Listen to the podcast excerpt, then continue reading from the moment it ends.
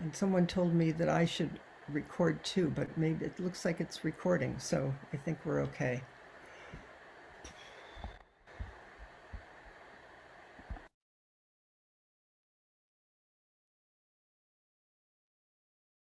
Uh, we're going to spend four weeks, the wheel of life and the bodhisattva path. I think I want to start with uh, I'm really grateful to be doing this following what we just did for the last month. I'm talking about the earth and the climate crisis and all beings and uh, it's tender and we all care. And I also, um, it's kind of selfish in a certain kind of way, but I think it's good enough selfishness. Is uh, I and Bob and seven other people returned um, from uh, at the beginning of September. We went on a civil rights pilgrimage to Birmingham and Selma and Montgomery.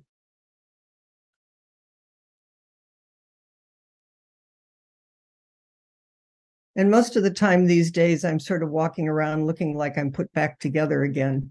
Um, but I will say to you, and I think Bob might say the same thing, is uh, it was a process of kind of coming apart, of witnessing incredible courage and incredible. Uh,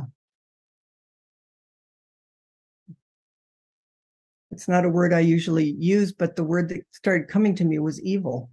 And then I had to deal with that then someone told me that what Brother David Steindl-Rast says, someone asked him what evil is, and he says it's when you say no to life. Just say no and no, and then something kind of happens that's bigger than the sum of the parts. And I always think because it's a really important part of my vowing, um, is Suzuki Roshi said, that if you think you can't do the precepts, that's arrogance. Just each moment you just say, Yes, I will. Yes, I will. And that's uh, what we helped each other do in the pilgrimage. And I think what we and Sangha help each other do is just say, Yes, I will, not knowing uh, where the next foot is, but trusting the ground underneath us. And that's really, really beautiful, and why I'm so happy to be here with all of you. So the wheel of life. Well, let me say first of all, the first the four weeks. This tonight, what I hope to do is um, give a basic and a little bit of an in-depth feeling for the wheel of life, and especially the six realms. Uh, next week, I want to focus on the Bodhisattva path. That's, is what is it? Uh, what is what is this thing that we talk about being bodhisattvas? Uh, the third week, I want to turn towards way seeking mind, which is the mind of bodhicitta, because I don't want this to be just intellectual and distant, just me saying Zen teachings or Buddhist teachings. I really hope we each take this in and turn it in our own lives and ask deeply what what is this? And who are we and what are we doing? This being bodhisattvas in this crazy beautiful world. And then the fourth week um, there are th- three people who have i won't name them yet because they're already nervous but who have bravely said that they will give uh, way seeking mind talks.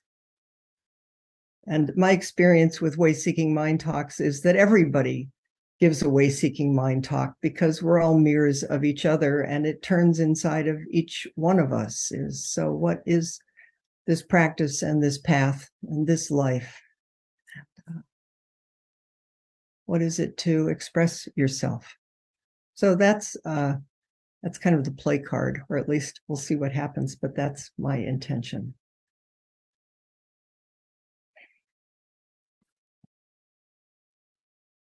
Maybe just for a minute, Uh, can we just put up? Uh, I think we'll take. We'll, we're going to do a little screen sharing, but I also have some images. Can we just so everybody here orients? Uh, uh, Shifi found a really clear image of the wheel of life. Can we just put that up for a minute, so we can all just? It's like take a breath and just meet it. See what arises.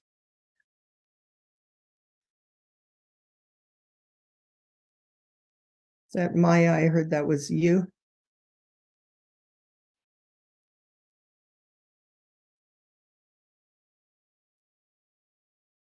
Oh, yeah, the blue one.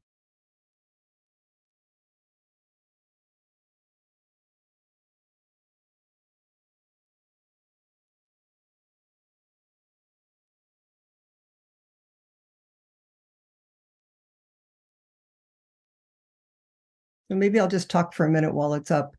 Uh, it always startles me. It's part of the reason I like it. I'm I'm visual. Uh, there's many many uh, different depictions of the wheel of life. Uh, this one has all of the ingredients that I uh, always look for. Uh, it re- it embodies. It's kind of amazing. It said that it's came from the time of the Buddha. That the Buddha himself, the story is, uh, the Buddha himself designed it for the Indian king Magadha, who com- contemplated it fully and became enlightened. So there you go. This is your great moment and moments to let it in and contemplate it fully. Uh, it's found at the doorway of practically every temple or monastery in Tibet or Tibetan lineage. I I I knew it, but I think I was in Sikkim when I first saw it on the wall going into a monastery. And I think that's also the same monastery. This is a long time ago where I cut a piece of my hair and tucked it underneath a Buddha because I was heading towards ordination.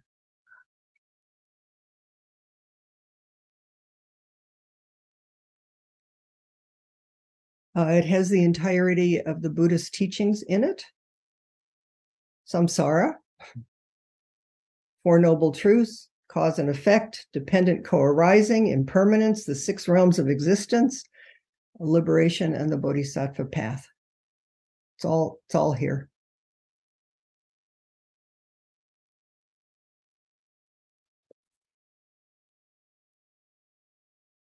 Uh, so why don't we take it down for right now? And we'll bring it back or we'll bring back some form of it.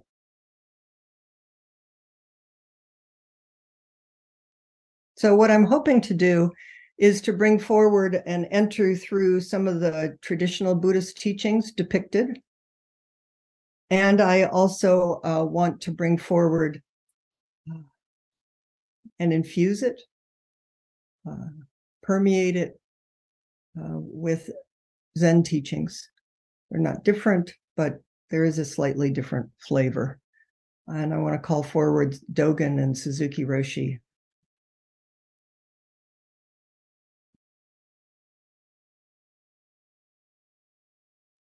Uh, I found this recently. I, I, came back from the pilgrimage uh, feeling conflicted. and I was so glad when I found a quote by Okumura sensei who said bodhisattvas are conflicted beings. It's like, phew. it's like I saw things that made me angry, acute suffering. I saw incredible courage and amazing embodied bodhisattvas uh, living and continuing to carry forward a lineage of uh, freedom for all beings. But I uh, practice with, struggle with. Uh, my my vow is to love and care for all beings. And what do I do with these beings who are uh, I'm feeling anger about? I'm feeling pain and suffering that some people are suffering and everybody's suffering. But what do we do when the suffering is uh, causing pain on the earth, the earth mother. So here's what Okumura said He called bodhisattvas contradicted beings. Our hmm. practice fluctuates between commitment to our vow to save all beings and our commitment to our delusions. We want to escape from suffering, and yet, even as we practice Zazen to be free of our emotions and thoughts, we are caught and ensnared in our emotions and thoughts, which often exert a strong control over our actions. I love it when people speak truth that just feels true to me, at least my experience. this is our contradiction. We aspire to save all beings, for all beings in the earth to be happy and well and safe. I added that in, which is how we are sages. And this aspiration exists alongside the human reality of our delusions, which make us ordinary beings. While this is a contradiction, it isn't a conflict. It is exactly because we experience our myriad delusions that we understand human pain and samsara. And from this ground of delusion, we resolve to help others. We understand the suffering of others because we experience that suffering ourselves. To me, that's the treasure and the jewel of Sangha, or the people I went on pilgrimage with, is we just know. It's like we're here because we know love, we know the vastness and boundlessness, the endlessness of our vows, and we also know. We know turn towards as best we can our own personal suffering, the suffering of the world.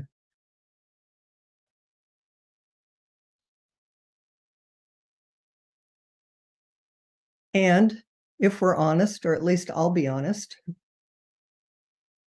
I also basically want what I want. And I'm also white and privileged.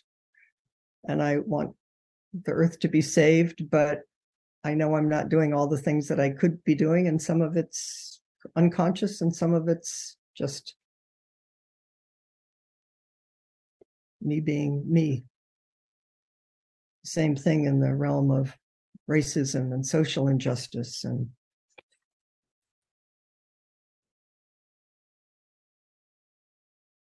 I have been really appreciating Thich Nhat Hanh's teachings. I think I'm speaking for myself after all these years. I mean, when, when he died, then maybe this often happens when someone dies, you stop taking them for granted. was I I remember sitting in the Tassajara, uh, at Tassajara in a practice period in study hall, and for the first time picking up and touching something by Thich Nhat Hanh. And it was the first time I heard, well, little bits and pieces along the way, of someone in our tradition actually talking about engaged Buddhism and how do we act in the world. I was so excited, and I still am. he talks about uh, the relative dimension us human beings, this this world of Shakyamuni Buddha and all of our delusions and hopes and fears and and the ultimate uh, uh, the ultimate dimension of boundlessness, emptiness. I remember first hearing that what a bodhisattva knows is emptiness. And it actually made me kind of angry because I didn't want to know emptiness. I wanted to care. And the more I care, the more I know that if you don't also know emptiness and the deep, it's not background, but you can't take the backward step over and over as a vow. You'll just get burned out trying to run around and save everybody or change things. Uh, but he also has a third dimension, and he talks about the action dimension.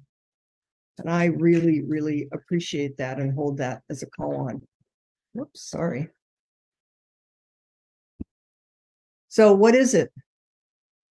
As contradicted bodhisattvas to act in the world.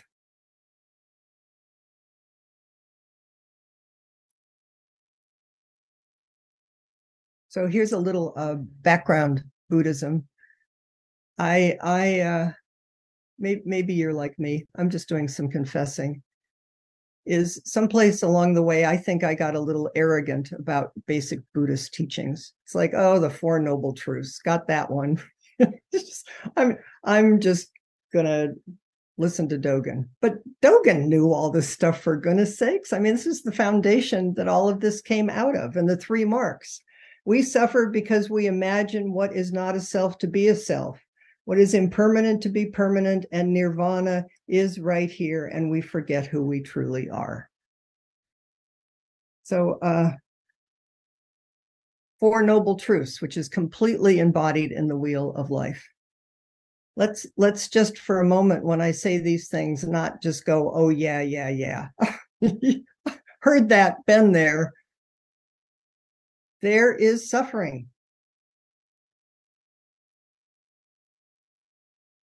Buddha says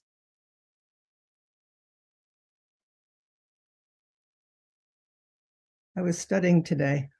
Um, Arlene Berman and I have been studying together once a month, and we've been studying the Buddha's words, an anthology of discourses from the Pali Canon.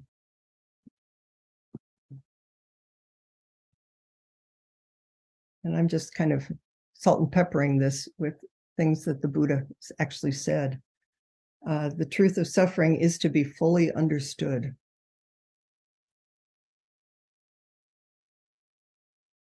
Second noble truth there is a cause of suffering. The root cause is the perception of a separate self, ignorance. We objectify, we create the world out there, we keep creating the same old thing. The Buddha says pretty fiercely this is to be abandoned, this view. Practice with it. The third, the end of suffering. Letting go, opening, asking and looking deeply. The Buddha says this is to be realized. And the fourth noble truth, known as the Eightfold Path, and I think in our tradition, uh, often articulated as uh, the paramitas and the precepts the Buddha says it is to be developed. The Buddha was kind of fierce. I think I'm appreciating that more and more. So here's a little quote, I think from Judith Ragir. The ultimate paradox of Zen liberation is said to lie in the fact that one wakes up only in and through delusion itself, never apart from it, this is Dogen's point over and over. Awakening and cause and effect are never separated. They always and continually arise together. In this sense, to live a truthful life, we cannot ignore either side. We cannot speak, we cannot seek to escape the suffering of human life by abandoning it and going somewhere else. And so called place of nirvana or the state of mind, which is enlightenment. We can't go someplace else. So if you think you're going to get out of here, Buddhas know they're deluded. What a extraordinarily kind gift straight from Dogen and the Buddha. So, if we can't avoid cause and effect, how do we accept the suffering that's inevitable in being alive and on this planet and on this earth. So here's another little quote. It's from Uitzu. Uh, Norman recorded this when we went on a pilgrimage to uh, Japan many years ago, some of us in Everyday Zen. And Uitzu, in a little meeting we had, said, East, West, a person of Zazen is the same. Grandmother mind, the kind heart is imagination, feeling for another. See them as yourself. Takes imagination. Imagination expands the heart. So on the pilgrimage, I decided uh, in places, well, if it didn't feel appropriate, I took it off. But in places where my heart just said, wear it, I, I wore this rakusu. And on the back of the rakusu, uh, I'm strangling myself, is some calligraphy from Norman many years ago uh, that says, My companions. It's a Dogen waka that is in the, um, the little blurb that's on the website. my companions trekking the six realms, my mother, my father. Every time I wanted to make someone not my mother and my father, I wanted to strike them out of my heart or do something. I these beautiful vows. We keep living it and we help each other. So we're going to go back to uh, the wheel of life. Um, let's put it up again for a minute. I want you to see Yama.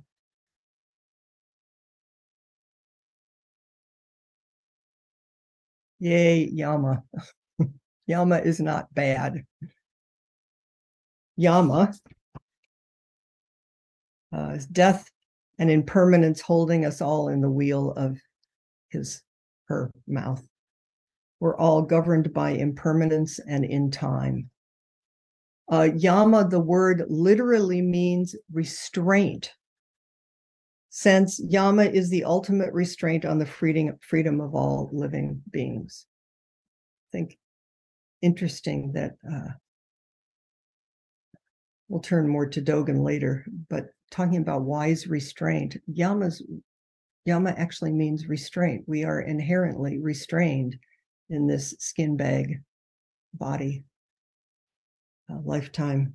This is one of Yvonne's favorites. Birth will end in death. Youth will end in old age. Meetings will end in separation. Wealth will end in loss, and all things in cyclical existence are transient.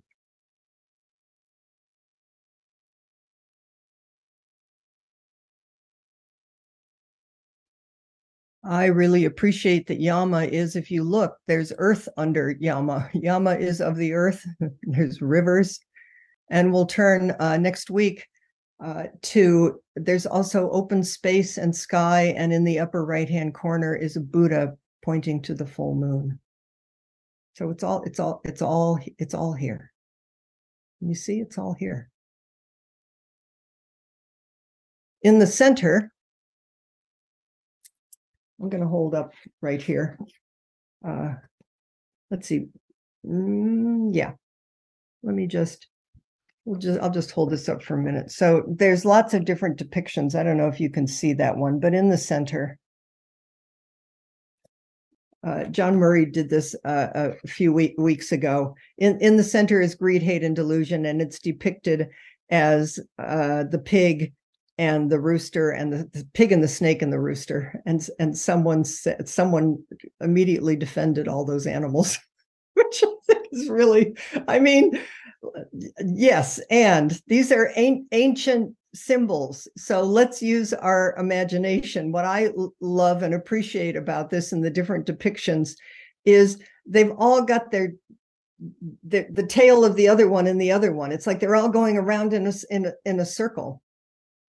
Greed, hate, and delusion endlessly, just this this the cent, the center of it. If if we don't think that's the root of our confusion, and somehow we think we don't have to study it with compassion and kindness and clarity, let's just keep taking a breath and take the backward step because otherwise we're just going to keep i'm I'm wise and clear and compassionate till I'm not. I don't know about you. something will, the world will give me something, and then I'll get to take a breath and practice. Uh, the the uh, so the basic reactions that the eye can have when it perceives something outside itself as other is attracted to it we want to possess it, control it, take it over, make it part of ourselves in one way or another, subtle sometimes. But second, reject it, push it away, try to destroy it. That's aggression. Or we can ignore it and pretend that it doesn't exist. It's delusion. So these in the center color our experience of the world and drift to the background of our consciousness until causes and conditions are ripe. And then lo and behold, we thought we were over that one, and there it is again. Uh, intermediate realms. If I hold this up, you can see the black and, and the white. Some are going up, some are going down.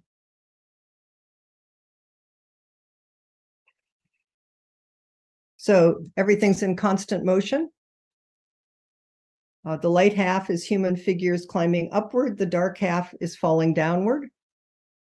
I'm really aware that Zenju uh, Earthlyn Manuel has been really trying to uh, retrieve the word dark from being bad. So I want to be aware of that.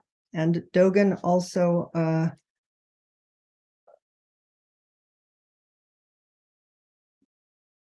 Dogen's words are in Shoaku Makusa, an ancient Buddha said, refrain from unwholesome action and do wholesome action, which is really the three pure precepts or the root of it.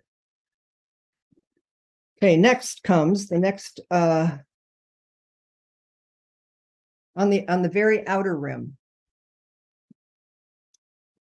I want to confess that I've driven myself a little crazy in the last two weeks trying to figure out how to present the 12 uh, the uh, the uh, 12 fold chain of cause and effect or interdependent origination and dependent arising.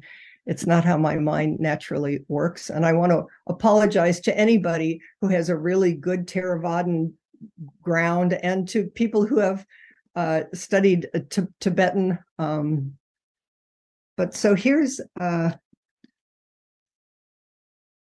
this is what I read today, found with Arlene. And to me, it's the essence of it because it speaks to uh, the human condition. That's the name of the chapter here. The world in turmoil, the origin of conflict.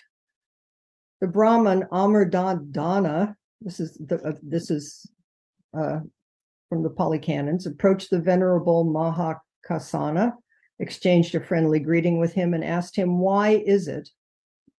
We could ask the same question, Master Kaccana, that Kshatriyas fight with Kshatriyas and Brahmins and Brahmins and householders with householders. Why do we keep doing this?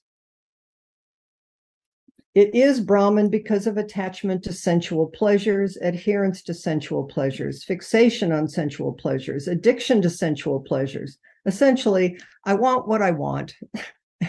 I think you've got it. And why do ascetics fight with each other? We might have some of this going on too, because of attachments to views. We could also say, why do Democrats and Republicans fight? We've all got really strong views. This has been going on forever. Adherence to views, fixations on views, addiction to views, obsession with views, holding firmly to views that ascetics fight with ascetics. Okay, here's another one. Maybe we have some interest in is why do beings live in hate? Have you been asking yourself this recently? I have. Sakka, ruler of the Devas, asked the Blessed One, the Buddha, beings wish to live without hate, harming, hostility, and enmity. They wish to live in peace, yet they live in hate, harming one another, hostile, and as enemies. By what fetters are they and we bound that we live in such a way? And the Blessed One said, You want to hear the answer? Blessed One said, Ruler of the Devas, it is the bonds of envy and niggardliness. Maybe we should change that word that binds beings so that although they wish to live without hate, hostility, and enmity and to live in peace, yet we live in hate, harming one another, hostile, and as enemies.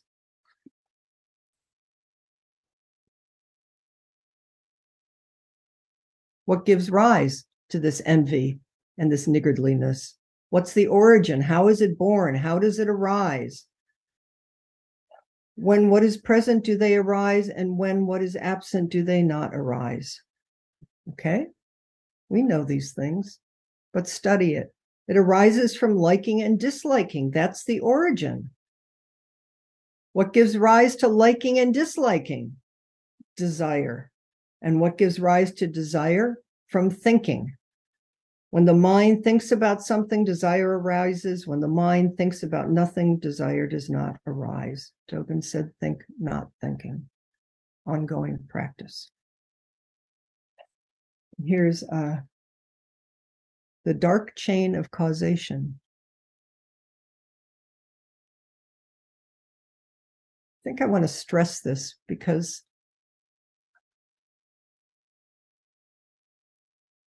I think we all worry and what's going on and why is it happening and what do we do? So let's keep looking at the roots. Ananda, independence upon feeling, there is craving. Independence on craving, there is pursuit. Independence of pursuit, there is gain. Independence upon gain, there is decision making. Independence upon decision making, there is desire and lust. Independence upon desire and lust, there is attachment. Independence upon attachment, there is possessiveness. And then that what arises is niggardliness. I'm going to look up another word. And then there is defensiveness. Do you ever get defensive? oh my goodness.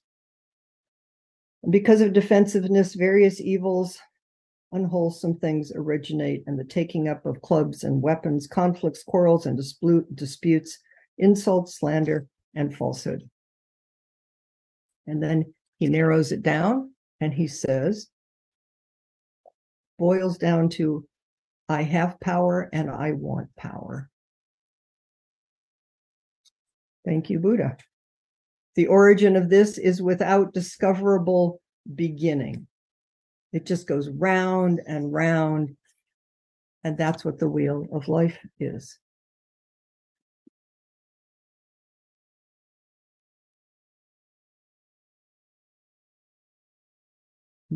But it's like a dog tied on a leash, bound to a strong pillar or post, and just keeps running and revolving around that same post or pillar. Thank you, Buddha. So that's what's on the outside of the wheel of life that just goes round and round. Dogen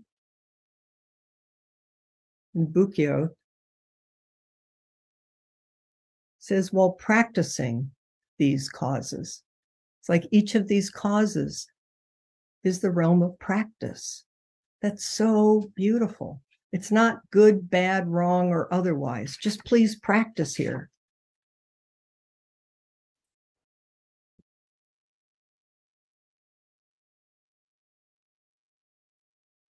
Says the links in the chain of causation that I just read you not only extend over time, but also arise and vanish in each moment. So, what do we do about this? He says in other places, but we'll do more of this next week. In Hotsu Bodaishin, arousing the aspiration for enlightenment, it's Bodhi mind, it's Bodhisattva mind, it's wanting to see clearly wanting to be a conflicted bodhisattva forever. It's bowing and bowing and falling down and getting up. Dogen quotes the Buddha What is the one thing that bodhisattvas guard? It is the aspiration for enlightenment, or I would say for all beings to be free. Bodhisattvas, great beings, always endeavor to guard this aspiration for enlightenment just as people in the world protect their only child. It is like a one eyed person protecting the working eye, or people traveling in a vast wilderness protecting their guide. Bodhisattvas guard the aspiration for enlightenment in this way.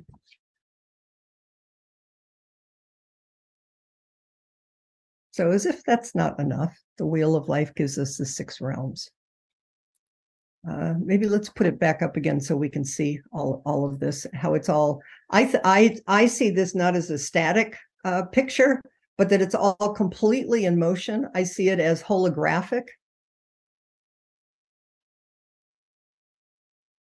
So we've looked at the center, the the inner circle, the uh, the intermediate circle. We've looked at the outside circle, and now we're going to start looking at the six realms. So I may hold some of this up off of another one, but if I'm just going to tell you at the very top traditionally is the God realm. Uh, if we go to the right, uh, and I'm going to go over this a little bit more. Um, it's the realm of the jealous or angry gods, the Asuras. Oh, yeah, wonderful. So that's the that's the next one down to the right.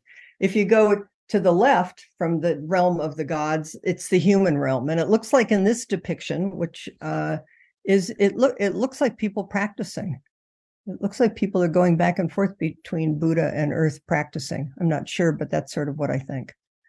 Um, then we move down into the lower realms, and if you look uh, to the one uh, just under on the right hand side that's kind of gray, that's the realm of the hungry ghosts. I'm going to describe this more vividly, but I want you to see the images. If you go over opposite that on the left hand side, that's the animal realm. I know we all love our animals.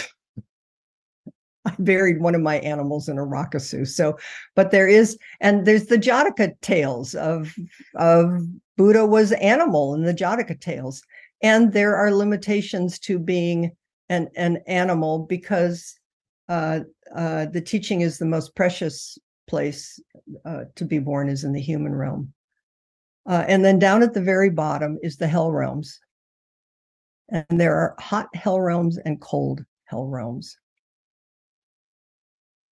Now, uh, you might notice in this and in other depictions, not not in all of the Wheel of Life, but I think in particular the Mahayana ones, uh, there's a Buddha or a Bodhisattva in each realm, and the Buddha or Bodhisattva has division bodies. Uh, G- Jizo is one of Jizo and Avalokiteshvara are often depicted as in in these realms. And what the Buddha or Bodhisattva can do is completely speak the language and take the form that the person in each realm needs to hear. So they don't come down as high gods from above, but they enter completely and fully where they are. Okay, so uh, let's take take that down, and I want to say a little bit more about the six realms. And you're all being really patient with all of this.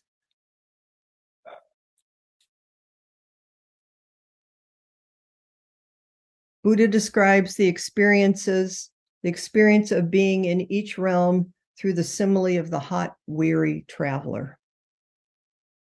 They describe physical situations. We all know there are people living in hell realms right now. And I'll bet we could imagine people living in God realms right now. Describe it more.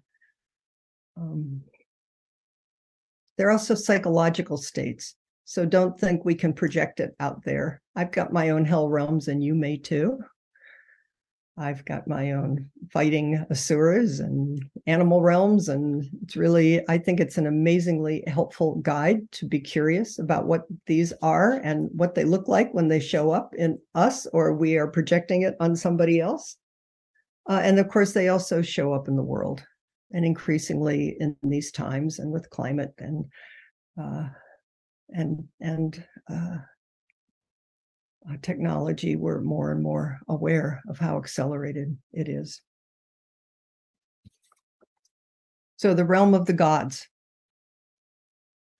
I kind of particularly like that image because they were kind of up on a white pedestal. Did you notice that? They were kind of like up up high. They weren't quite down on the earth. So, they're always depicted at the top of the wheel, the god the god realms, the devas, they have a delight filled, carefree existence in their home among the clouds and the sky. They're constantly entertained with pleasures and are spared pain and hardship. Uh, in this earth realm, it's people often born with privilege. So it's really difficult to awaken or have the impulse to awaken because life is basically pretty cushy. Uh, they have long lifespans, but they're still subject to worldly cause and effect. because the day comes, and here's a description that I particularly like when they look in the mirror and see gray hair or signs of aging. And it's a tragic calamity and signals demise of heavenly beings. It's like, oh no, maybe it's happening to me. So their resulting destiny may be in the hell realms because the loss of pleasure is likely to cause resistance and desperate, futile clutching to hold on to pleasure. But it can also be that there are some who spend a long time in the heavenly realms to help prepare themselves for deeper spiritual practice and to return to other realms with the intention to help others.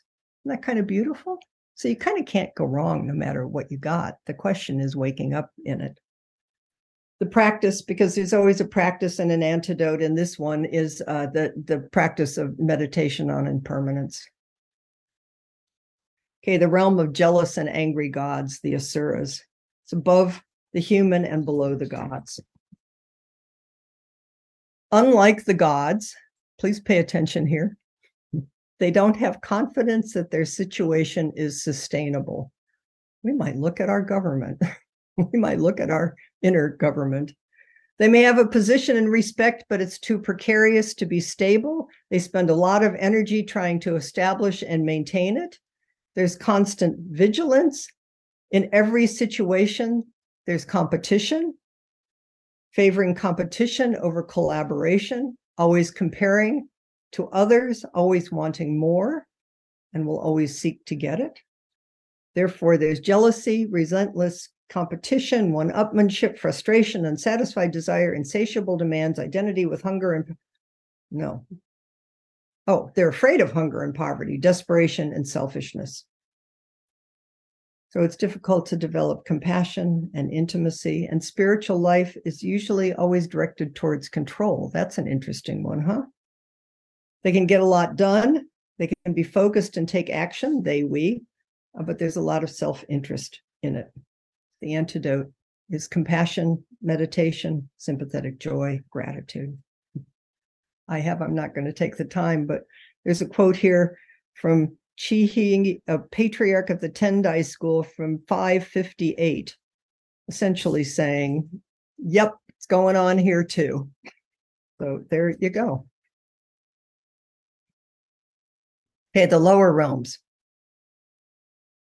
According to certain Buddhist traditions, the two worst realms to be reborn into are aptly called the hell realm and the realm of the hungry ghosts.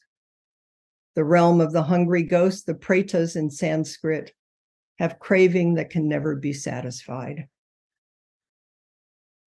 Constant hunger, they're portrayed with large stomachs and needle thin throats. They can never swallow enough food.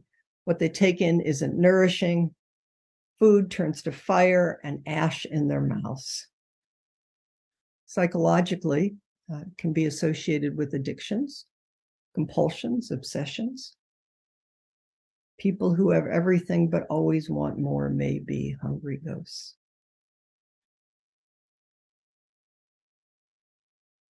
Study this with compassion and curiosity and kindness. The antidote is generosity meditation. The hell realms. Buddha said hell is extreme physical and emotional suffering without hope of relief. Jizo, Bodhisattva, loves hell realms. It's like he's the Bodhisattva of lost causes. It's one and is fearless about it. It's one of the reasons I love Jizo. Just like okay, what can I do? In the hell realm, you're overcome by suffering, dominated by feelings of anger, aggression, depression, shame, anger, terror. You can't see change as a possibility. Fiery hell beings are angry and abusive, and they drive away anyone who would befriend or love them. Icy hell beings shove others away with their unfeeling coldness and then turn it on themselves. Are you a hot, angry person or a cold, angry person? Or how does it move? What do you know? And the two realms uh, we're told to be careful of our understanding them are the animal and human realms. Here's the they are symbolic rather than literal and have different associations in India than in Europe. So let's look at the animal realm, not through our favorite pet, but with eyes of uh,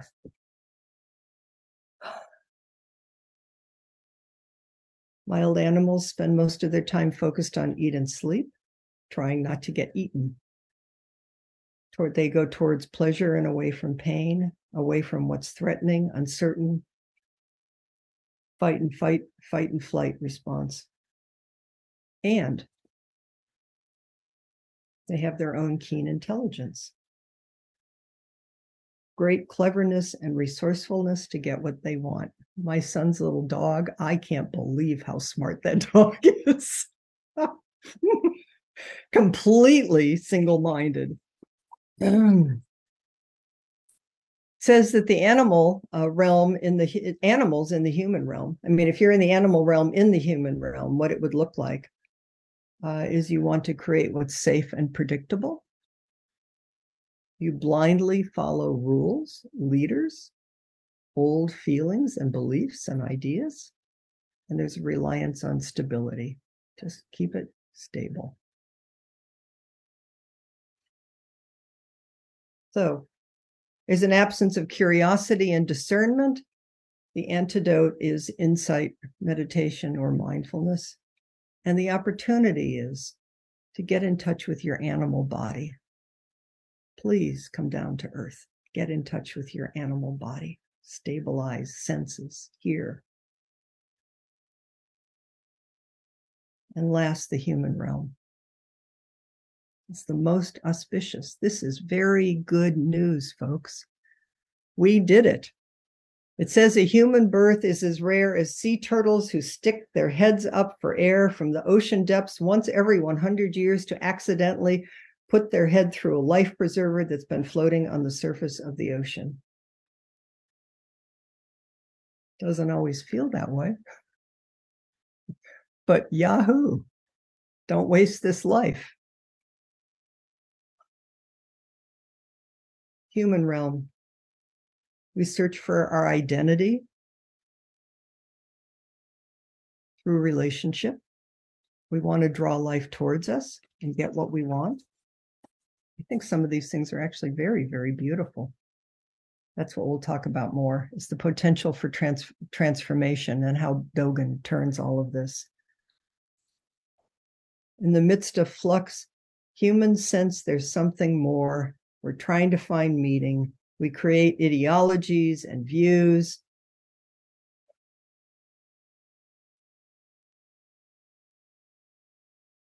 We're longing for perfection. We're despairing we'll never get it.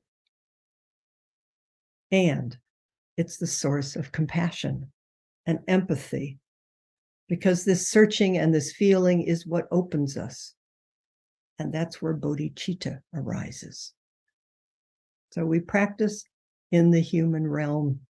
It said the realm of suffering, samsara, the wheel of life, is the bodhisattva's playground. Isn't that beautiful? Conflicted bodhisattvas, it's your playground. It's like you got it. We practice the paramitas and the precepts. We'll do some of this more next week.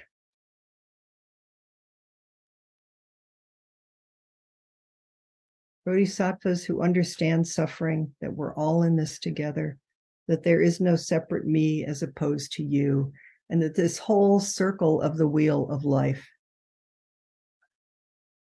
When we can embrace it, when we can bow to it, when we can meet ourselves and each other with love, uh, we're still going to be conflicted because you're going to be you and I'm going to be me. But I also know the depth of my vow, and so do you. And that's what we do in Sangha is help each other. So that was just a crash course in the wheel of life.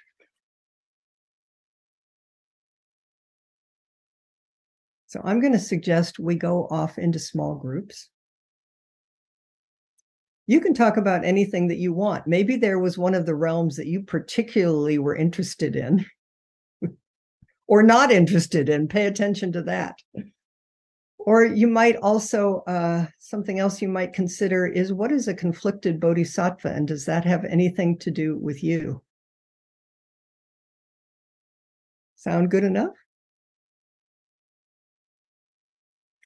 So it looks like I don't know. Let's come back. It's it's uh, almost twenty after. Let's come back why don't you have 20, 20 minutes together and then we'll just come back and see what you all discovered about